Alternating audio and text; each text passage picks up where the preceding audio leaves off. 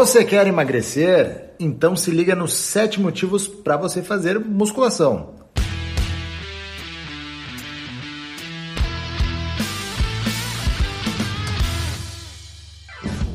Fala pessoal, aqui é Karen Hills. Eu sou o Rodrigo Constantino. E esse é mais um episódio do Conexão Saúde e Performance, o podcast que estreita caminhos entre a sua saúde e a sua performance.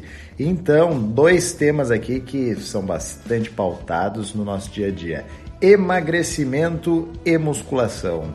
Então, muita gente quer emagrecer e muita gente pratica musculação ou tem interesse ou acha que não consegue emagrecer só fazendo musculação ou será que é melhor que aeróbico, enfim. E a gente reuniu aqui sete motivos para tu que quer emagrecer fazer musculação. E vamos ao primeiro, Rodrigo. Bom, a musculação é facilmente aplicável e tolerável por pessoas obesas. Então a gente encontra aí que uma grande dificuldade que as pessoas têm para iniciar o processo de emagrecimento é que às vezes elas já estão em um processo avançado de sobrepeso, às vezes obesidade, e isso acaba fazendo com que algumas ferramentas que comumente são usadas, como corridas e atividades talvez que exijam um pouco mais de impacto, não possam ser aplicadas, justamente para essa questão do sobrepeso. Então a musculação ela vem aí ao encontro dessas atividades, partindo que a gente consegue então utilizá-la mesmo em pessoas obesas. É, e talvez até pela questão da intensidade que tu consegue modular um pouco mais, né? Para quem está totalmente parado, tu consegue começar com intensidade mais leve, algo mais tranquilo, diferentemente de uma atividade, por exemplo, a corrida, né, que além de ser um pouco agressiva para as articulações desse indivíduo obeso, também pode ser altamente desgastante e desmotivante.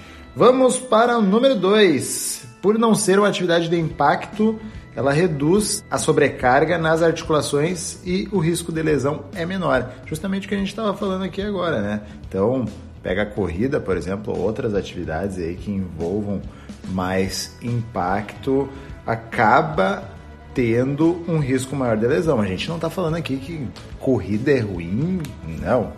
A gente trabalha inclusive com corrida, a gente recomenda a atividade física de corrida, mas, queira ou não, pessoas obesas uh, oferecem já, na, pelo próprio caminhar, já uma sobrecarga maior nas articulações, tanto que, se tu for conversar com elas, muita gente acaba sentindo dores articulares.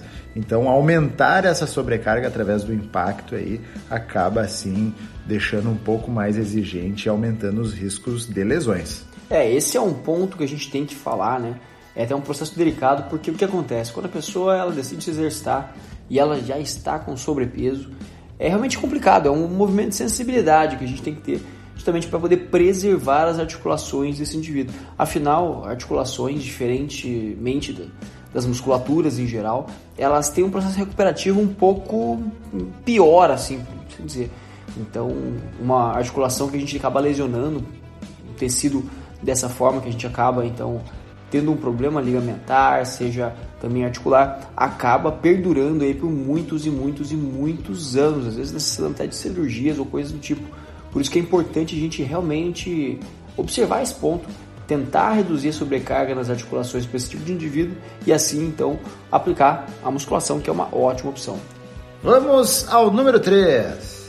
Bom, a musculação ela melhora a força muscular e a aptidão física, facilitando a execução de outros exercícios e atividades rotineiras, aumentando o gasto calórico diário. O que eu quero dizer com isso? Bom, a gente treina para a vida e a gente não dá para dizer que vive para treinar, mas o ponto é justamente a gente conseguir aplicar aquilo que a gente faz na sala de musculação no nosso dia a dia, tá? Seja por movimentos semelhantes, então essa semelhança de movimentos, ou seja simplesmente pelo fato da gente conseguir então aumentar a força muscular, capacitar a sua musculatura para realizar atividades diárias, fazendo assim com que a gente consiga ganhar um pouco mais de capacidade de execução no nosso dia a dia, seja carregando compras do mercado, seja movendo móveis de lugar, seja caminhando no shopping, sei lá, na feira, onde é que você quiser fazer esse tipo de, de movimentação, seja então ajudando nas tarefas diárias de casa é importante a gente pensar que todo o exercício que a gente faz, principalmente a musculação, a gente consegue modular isso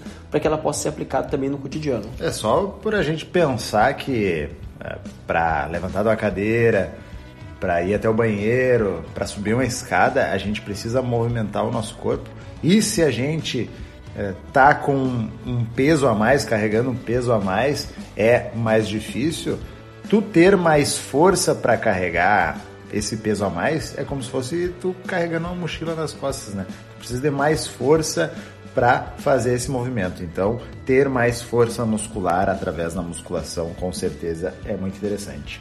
Vamos ao número 4. Pode provocar mudanças benéficas em hormônios responsáveis pela regulação do apetite, tá? Então, quando a gente fala isso, vocês já devem ter ouvido falar em grelina e leptina, né? Que são hormônios que atuam na regulação do apetite.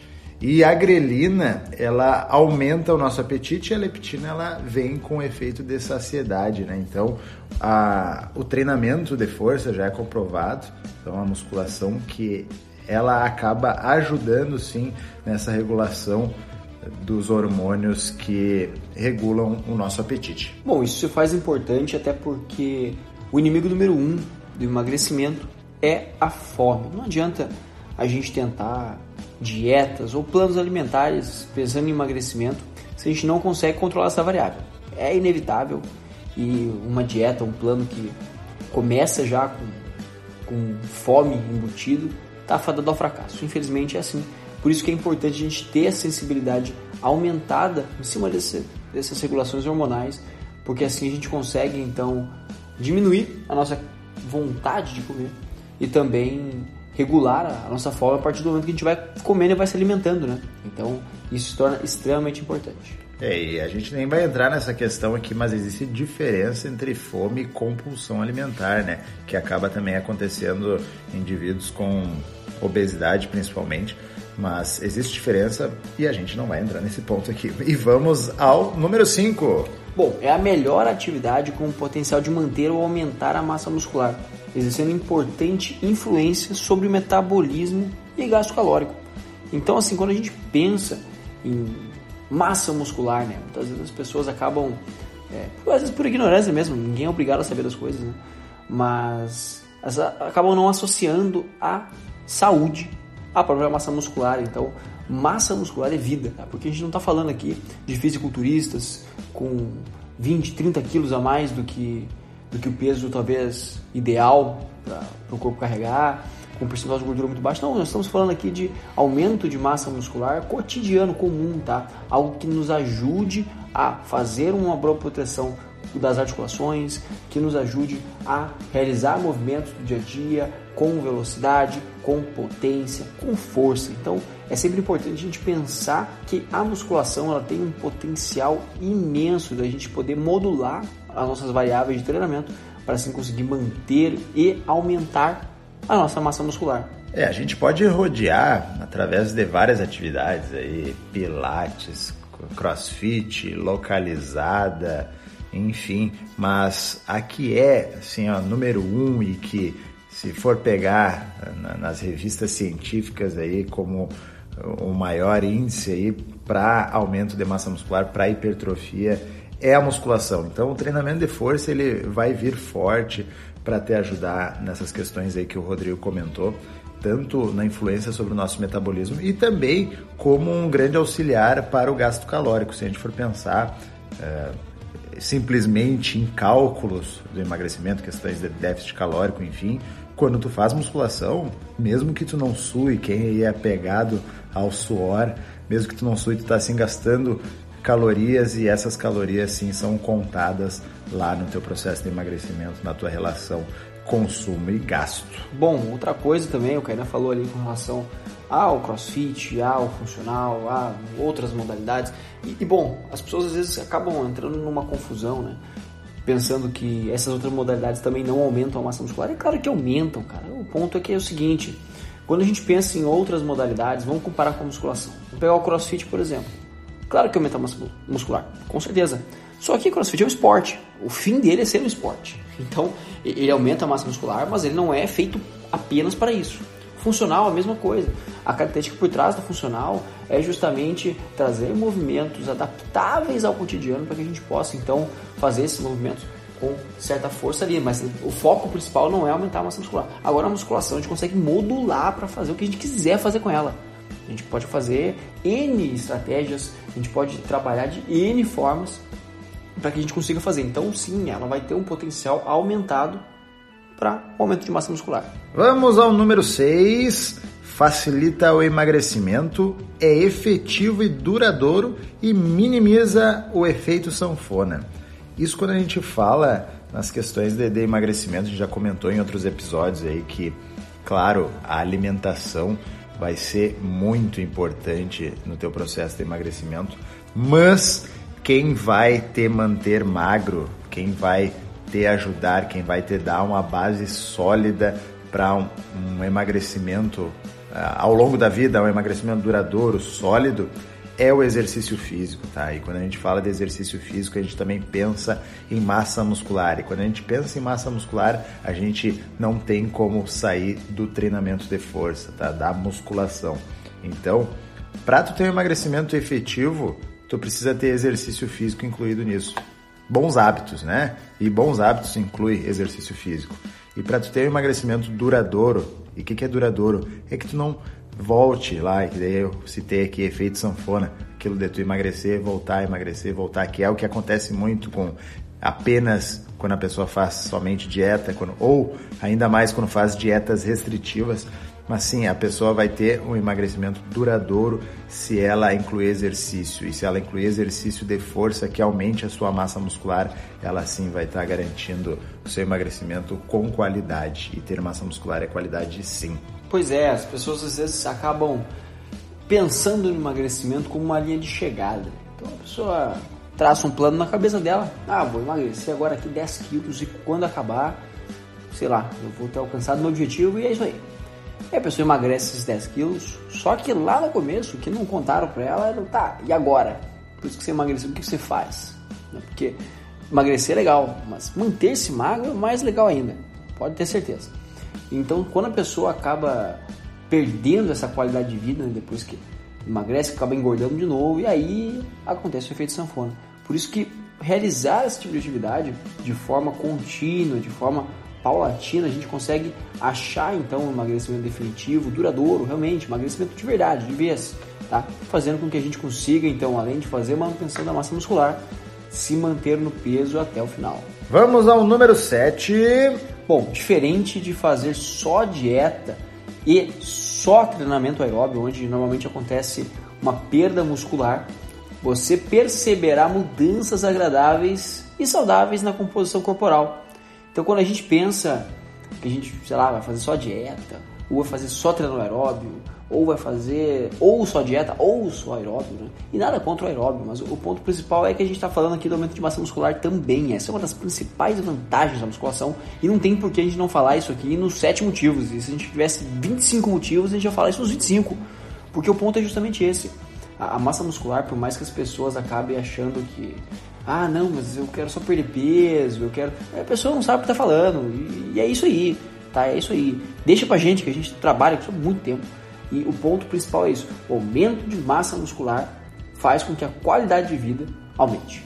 O aumento de massa muscular faz com que a saúde geral aumente. E o aumento de massa muscular faz com que a composição corporal melhore, o espelho melhore, as roupas caem melhor. Tá? E isso que a gente busca no final. No final, as pessoas não querem emagrecer de coração, as pessoas não querem emagrecer só por causa de número de balança, não. As pessoas querem emagrecer por um fim.